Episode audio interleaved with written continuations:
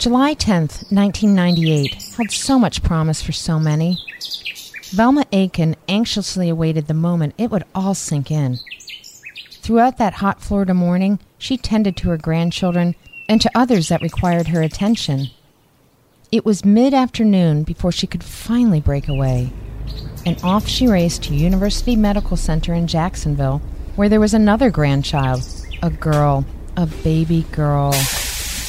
Born just eight hours earlier, the newest member of the family was named Kamiyah, and Velma couldn't wait to see her first granddaughter. So on that Friday afternoon, Velma walked into the hospital, boarded the elevator, and made her way toward room 328. She was so full of pride, so giddy with anticipation. As she walked into the hospital room, a woman in scrubs carrying her hours old granddaughter Kamiyah tried to hurry past her. But Velma, who had tried to get to the hospital as quickly as she could that day, wasn't going to wait any longer to get her first look at her grandbaby. So she pleaded with the woman in scrubs, asking for a quick peek of the baby she had been waiting all day to see. The woman obliged, peeling back the hospital's pink, blue, and white receiving blanket, revealing the sweet face of baby Kamiyah. During that brief encounter with the woman in scrubs, Velma saw something else the large shoulder bag slung over the woman's arm. That doesn't seem right, she thought as the woman walked out of the room. What's she doing with the pocketbook? Velma asked the baby's mother, 16 year old Shanara Mobley, who was resting in bed and still recovering from childbirth just hours earlier. That lady could be stealing your baby. I'm picking up a bad spirit, she said. But she let it go, and the woman walked away, down the hall, right out of the hospital. And though Velma didn't realize it at the time, that would be the last time she'd see baby Kamiyah. Twenty minutes after the woman in scrubs walked out of the room with the baby, Velma and Shanara grew impatient. They called over to the nursery, but the baby wasn't there, they were told. Velma's fears appeared to be true. She watched as Shanara dragged her weakened body out of the bed and out of room 328. She heard the new mother crying, screaming, hollering in the maternity ward's hallway. Where's my baby? Where's my baby?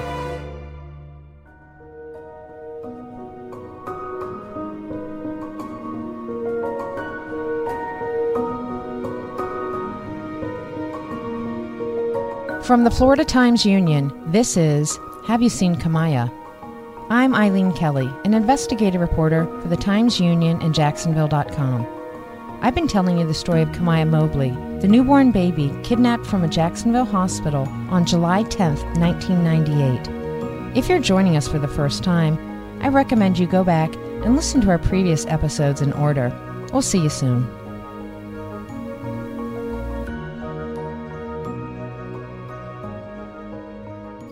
Episode 2 The Search.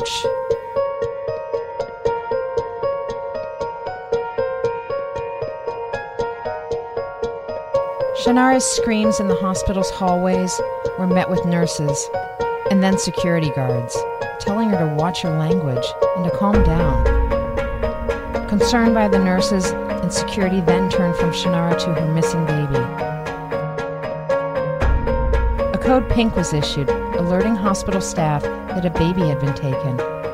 Shanara tried to make it to the elevator, to get outside, to find her baby, but Velma stopped her, implored her, wait, wait for the police. And finally, 30 minutes, maybe an hour, some say, after Shanara's screams first rang out, the hospital's security team contacted the Jacksonville police. The search for Kamiyah was on. Channel 4 News begins right now with a local breaking news alert. Good evening, everyone. Right now.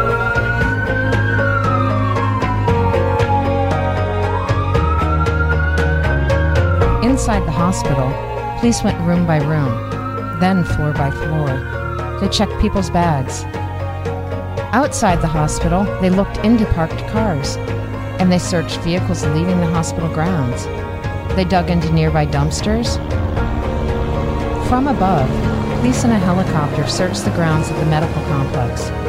And in nearby neighborhoods, they went door to door, stopping, asking, pleading for help.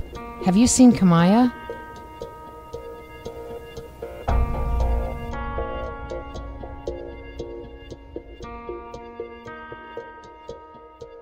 No words could have provided comfort to Shanara in those first hours after Kamiyah was carried off.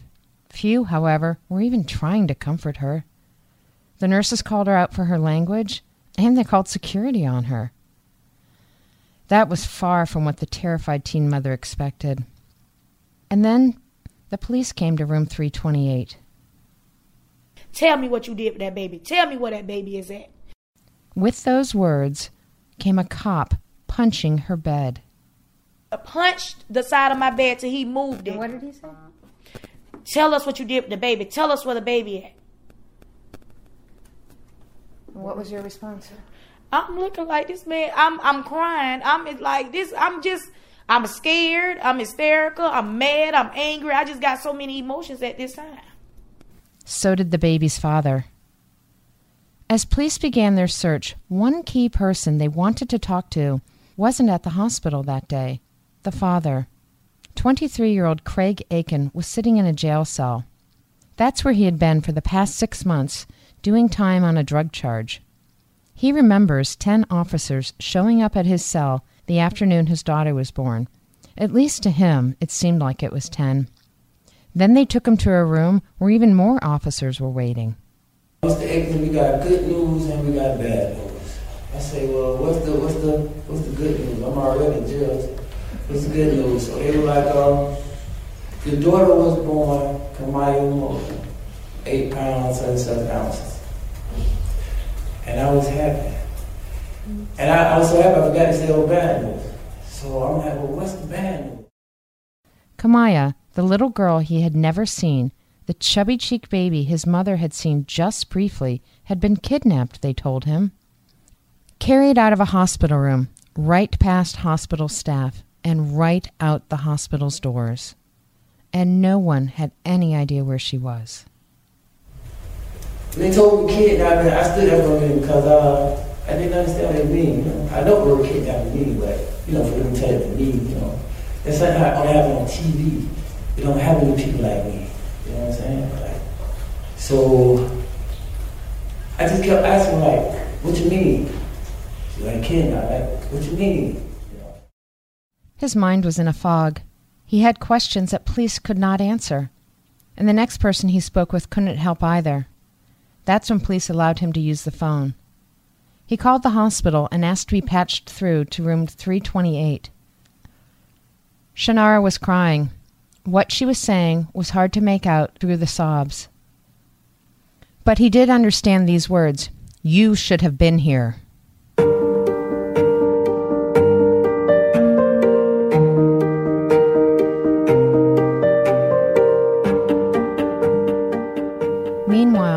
Police and hospital staff continued their search for baby Kamiyah. But something else was missing a photo of the newborn. You see, at this point, in those first few hours of Kamiyah's life, not one photo had been taken of the newborn, something that all hospitals were supposed to do for this very reason. In the personal photographs, the keepsakes, the ones that fill baby books, the fronts of refrigerators, walls, desk spaces at work, there were none. This was 1998, four years before the first commercial cell phones with cameras were sold, and nine years before the release of the first iPhone, which put a camera in nearly everyone's pocket. So the focus of the search would be on the abductor, but there were no clear images of the woman in scrubs from the hospital surveillance either. Another failure of the hospital. After speaking with Shanara, Velma, and hospital staff, authorities shared a description of the woman wearing scrubs, the woman who disguised herself as a nurse.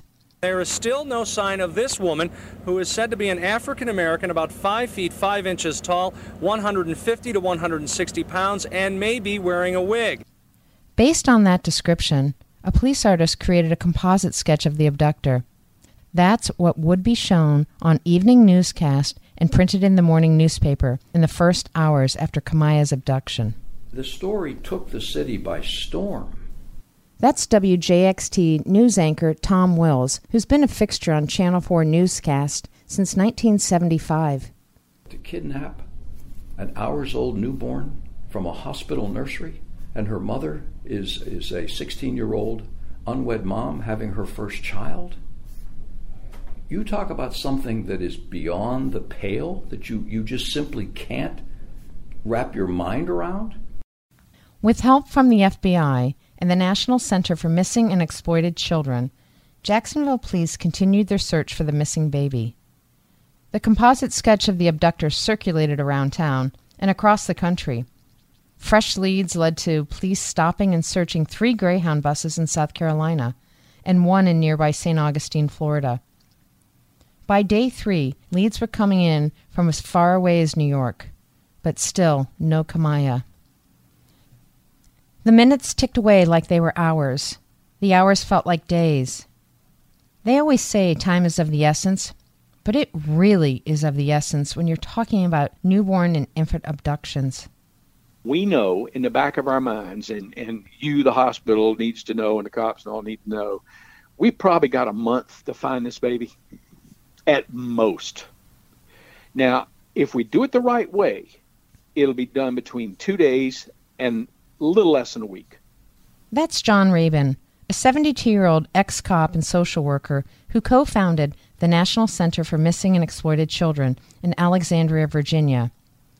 That's where he was in 1998 when Kamiyah was kidnapped. John's had lots of cases. Since he and others co founded the center 34 years ago, there have been over 300 infant abductions. You don't forget the cases. You don't forget Kamiyah. He recalls the urgency with which officials tried to get the message out that newborns are susceptible to all sorts of illnesses and how police, doctors, the mother, everyone was concerned.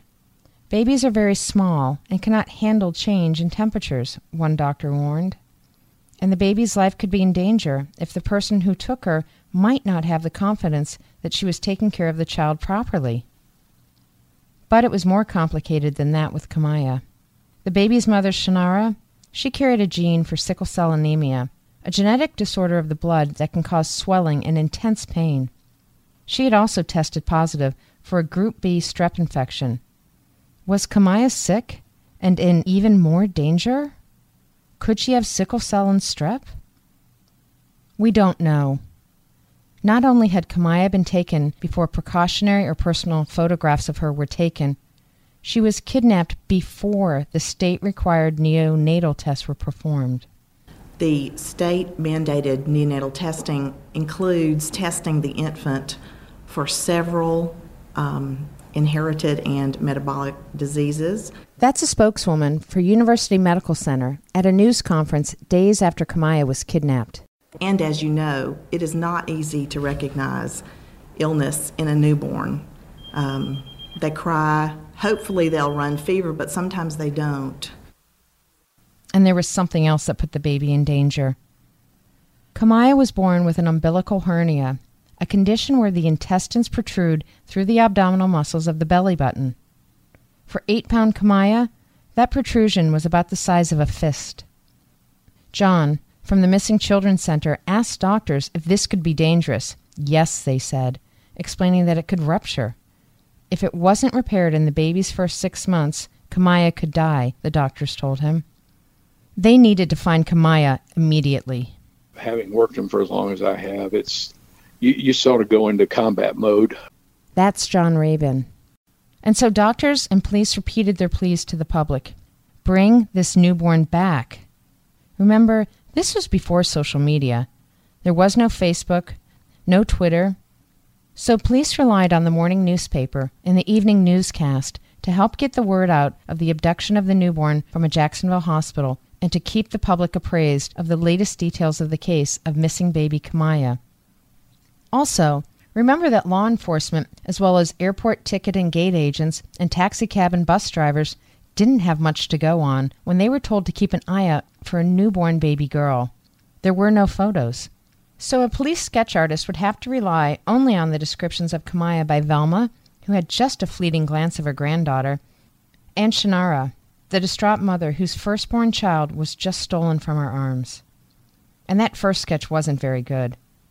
That's because most police artists are used to drawing the likeness of adults, not newborns. This was new territory for many. A good image that actually resembles the likeness of a newborn was important to finding Kamiyah, and it was urgent to get the image out on flyers, in front of television cameras, in the newspaper. It was also important to get Shanara out there. Police hoped that if the public heard from the distraught mother, more tips might start coming in, and maybe, just maybe, the abductor might fear for this child's well being and do the right thing bring her back. Please, please bring my baby. I know you. If you don't have no kids, if you, I mean, if you was faking a pregnancy or, I mean, you just can't have no kids. I mean, how you think I feel? I own true enough. I'm only 16 years old, but I have feelings. So that's my first child. Five days after Kamiyah's abduction, hospital officials put up a $50,000 reward. Every call, every tip was important, police continued to say, and the calls and tips kept coming. In the busy suburbs of Jacksonville, a worker at a car repair shop called police when a woman came in with a small baby in her car. He thought she looked a lot like the sketch police were taking door to door and that news anchors were showing on TV every night. Police tracked down the woman's doctor and confirmed the baby did indeed belong to the woman. On the other side of town, a woman shopping in a grocery store with her three week old daughter drew the suspicion of another customer based on a resemblance to the sketch. Police tracked down the shopper's name from a check she cashed at the store, and they went to the 37 year old woman's house. She later told reporters she didn't mind the false alarm. If it were her baby, she said, she'd want them to check to the ends of the world as well.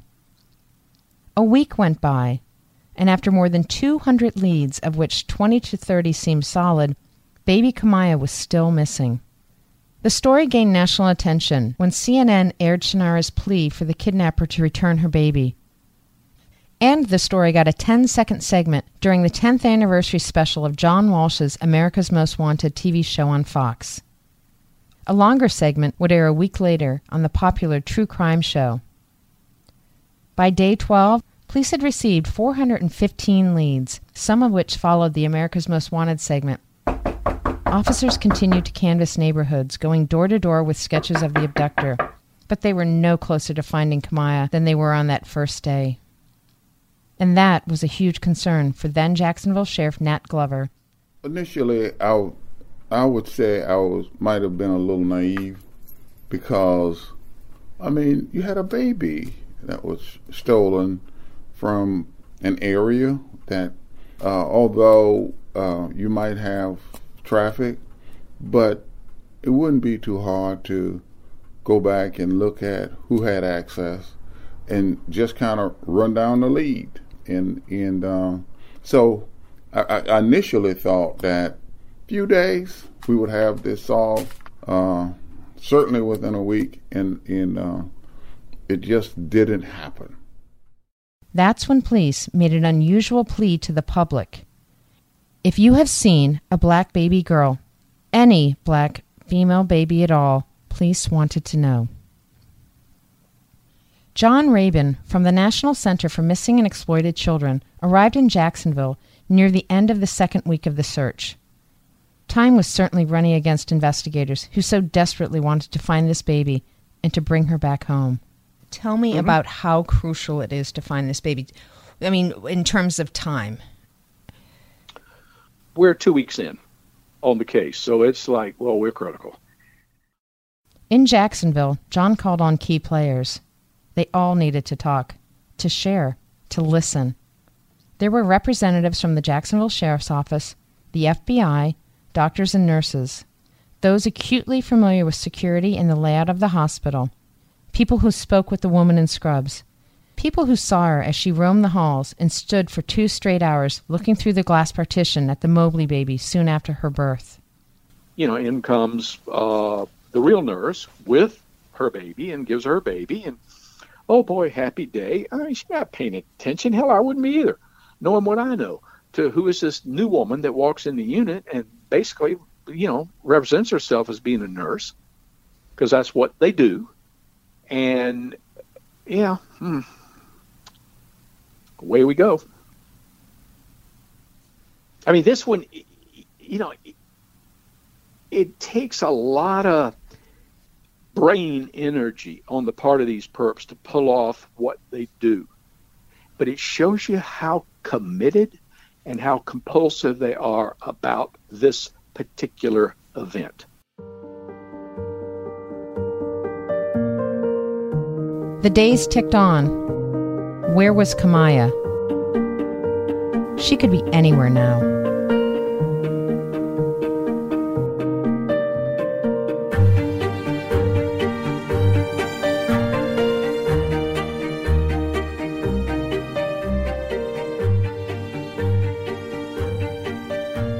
Who would do this Who would do this to Shanara Mobley? And why? Why would you do something like that? Was it an enemy of the hospital who did this? Was it some kind of grudge toward the people who were associated, you know, with the baby, the mother, the, the father, the grandparents? I mean, was it was something like that? Or was it somebody who wanted a baby?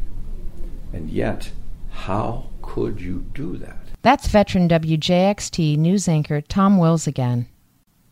The FBI built a profile of a likely abductor, a profile based on what the agency knew from the 176 past abductions of babies from hospitals in the United States. This profile would narrow the focus and give authorities and the public something, anything to go on.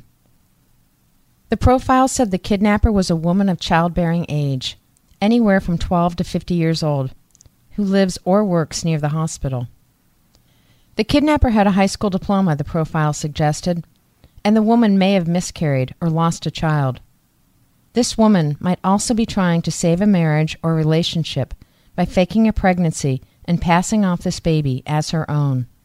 Stereotypically, these babies are minority babies, not all, but stereotypically, and they're taken from what in my own mind the term I use is the county general hospital. That's John again. That's exactly what happened here. Three weeks went by, and still no sign of Kamiyah. The search stretched to nearby military bases in Florida and Georgia, and even sailors out at sea were warned to be cautious of pregnancies that were announced while they were away. New composite sketches of the baby and abductor were created, printed on flyers, tacked on telephone poles, taped to store windows, and plastered on Jacksonville City buses.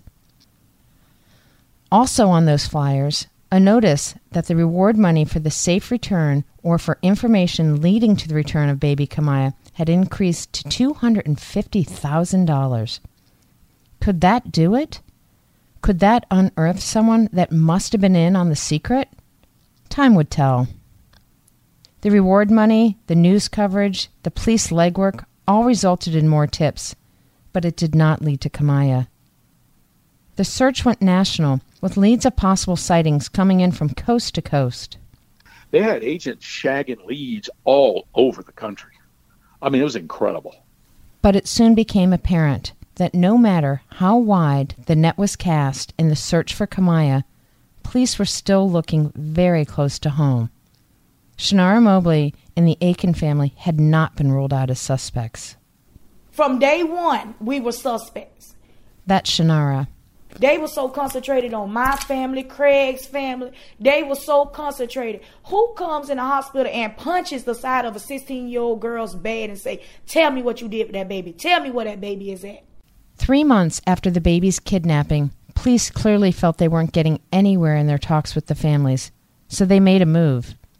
Craig Aiken, you see, had been 22 when he had sex with Shanara, who was just 15.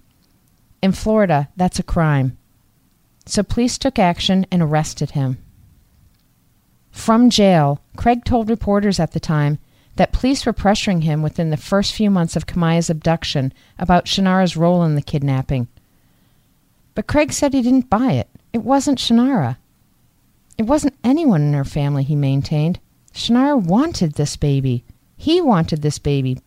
Back off. The police were looking in the wrong direction, Craig and others insisted. Do you know what it feels like to have the whole world turn turn their back on you for a crime that that someone else committed. That's Craig. Nat Glover, the sheriff at the time, the top law enforcement officer, ultimately responsible for the good and the bad of the case, explained. A missing baby, you you have to cover that base. I would say we we think about how we go about that with as little intrusion and accusation, you know, but that base had to be covered. And it had to be covered to a conclusion that we all felt like we needed to be looking in another direction. For Shanara, the teen who had only seen her daughter for mere hours on the day of her birth, this added scrutiny, well, it added a tremendous weight to the grief that she could not shake. I had an eye character. I came home cut. Scratch marks, bleeding, breast hanging down to my stomach, and nothing to show for it. I got to come home and look at a bassinet and pampers and clothes. She self medicated. She tried to kill herself.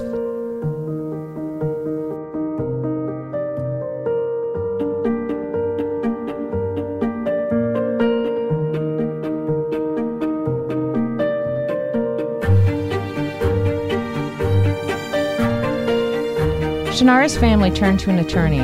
They knew much of the blame fell to University Medical Center, and therefore it must pay for this heartache.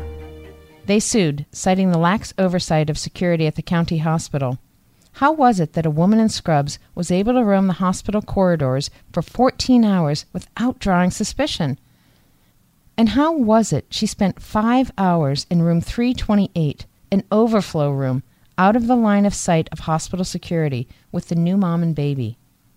Shanara was only 16 at the time, and she was never given any guidance from officials about who to trust, her family said. And then there were the doors to the stairwells. They weren't properly locked. As for the surveillance cameras, well, they didn't work properly. At least not well enough to get clear footage of the woman in scrubs placing newborn Kamaya into her purse and walking out of the hospital. If those issues had been addressed earlier, would Kamiyah be with her mother today? Would the woman in scrubs have scrapped her plan? Would she have been caught while still on the hospital's grounds? Is that why she did it? Lurked in the halls, gained the trust of a teen mom, and walked out with a baby in her purse? It's not as if the hospital hadn't been warned. It's not as if all hospitals hadn't seen what could happen when the security of patients wasn't a high priority. And it's not as if baby abductions were a new phenomena. There had been 13 infants abducted nationwide in the two years leading up to Kamiyah's abduction. But it was worse than that. University Medical Center knew better because they were directly told to do better in 1992, six years prior to Kamiyah's kidnapping. And then again, just four months before the kidnapping, the hospital was told to step up its security. I'm more upset, I guess you'd say, when it's a hospital we've done extensive education with, you know, over the years. That was John again. A 1992 review of University Medical Center's security system urged the hospital to reduce its risk by placing electronic bracelets on all newborns and by monitoring the maternity ward visitors. The idea with the bracelets was simple. Think of those chunky plastic security tags that department stores place on expensive or highly sought after designer label attire. It's the same thing, but in this case, it's not pricey shoes or a designer purse that it's protecting, it's a baby. If the baby is fitted with an electronic bracelet and the baby is moved from the maternity ward while still wearing the bracelet, an alarm goes off, just like in the department store. But that measure was never adopted nor was the suggestion that there be additional monitoring of the ward even when the hospital had the perfect opportunity to do so when it opened its new maternity wing in 1994, four years before Kamiyah was seamlessly whisked from the hospital in plain view. The list of security measures goes on. The study, a study that was sought by the hospital, called for installing high tech surveillance cameras in the hallways and stairwell exits that too did not happen. In 1994, the same year the new maternity wing opened, a 41 year old woman visiting her father at the hospital reported that a man raped her in the elevator stopped between floors. And in 1996, two years before Kamiyah was kidnapped, another baby vanished from University Medical Center when Lynette McPherson left the hospital with her own two day old daughter, a daughter she did not have custody of at the time because of her treatment of other children. That little girl was still missing the day Kamiyah was kidnapped. Early on, after Kamiyah was abducted, this much became crystal clear. It's tough to steal a $20 book from a library, but somehow someone could walk out of the hospital with a baby. At least that's how the Mobley attorney Wayne Alford described it at the time.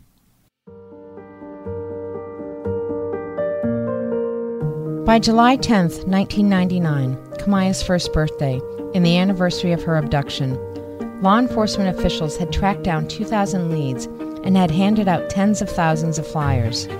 There was still the $250,000 bounty to find the kidnapper.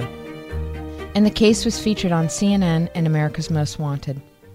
Police had knocked on doors, questioned numerous black women with nice smiles who were 5 feet 5 inches tall and weighed about 150 pounds.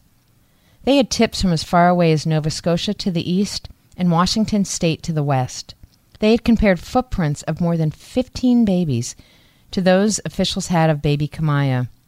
Those footprints were the only tangible thing Shanara Mobley had of her daughter. Nat Glover. You're talking about a, a, a newborn baby, and um, my thought was, well, this would be one that um, we should be able to solve. I mean, you, you, uh, someone taking a newborn baby, um, certainly, you know, look at who would have access, and thought we thought, well, maybe we can narrow that down pretty quickly, but it didn't happen that way. It, it just went on and on and on, and and to be honest with you, I don't remember getting any real significant uh, leads that would give the level of optimism and, and something to be hopeful about. I mean, it was like we were just following lead after lead. Remember how I told you that in the two years leading up to Kamiyah's kidnapping, how there had been 13 abductions of newborns in the nation?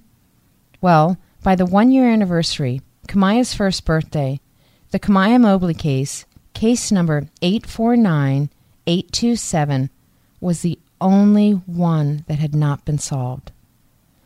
Shanara was the only one of those moms still waiting for news of what happened to her baby. Well, from a law enforcement perspective, it's a big case. I mean, you gotta you gotta solve this one, and uh, we didn't. And I thought, even after the attention had somewhat waned, I thought someone would come with a lead, and we would find the baby. But uh, that didn't happen. Every day was excruciating for Shanara. Every day. Instead of finding solace in sleep, she had nightmares and would wake up crying. Years later, she would say, I see that lady that stole my baby in my dreams. And so, on the date of her abducted daughter's first birthday, Shanara got a birthday cake she cut a piece for herself, and then she cut another. She took that second piece and wrapped it up and tucked it in the freezer just in case her daughter returned home. She asked God to send her a sign that her baby was alive. She hoped one day someone would place that baby back in her arms. But a few months later, Shanara threw the cake away. Her baby still had not come home. This is something Shanara would repeat again on Kamiyah's second birthday, and third, and fourth, and again, and again. It's something she would repeat for years. I'm investigative reporter Eileen Kelly, and you've been listening to a podcast produced by the Florida Times Union. Visit jacksonville.com forward slash Kamiyah for more information about the case of the missing baby. That's jacksonville.com forward slash Kamiyah, K A M I Y A H. There you'll find photos, videos, and original case documents. You'll also find the next episodes of this podcast as they become available. Or you can find episodes on Apple Podcast or anywhere you find your favorite podcast.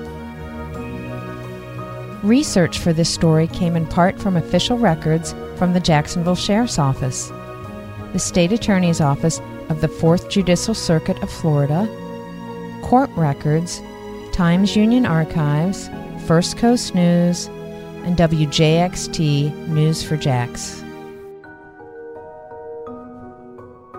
This podcast is edited by Times Union editor Mary Kelli Palka. It is produced by digital director Gary Mills.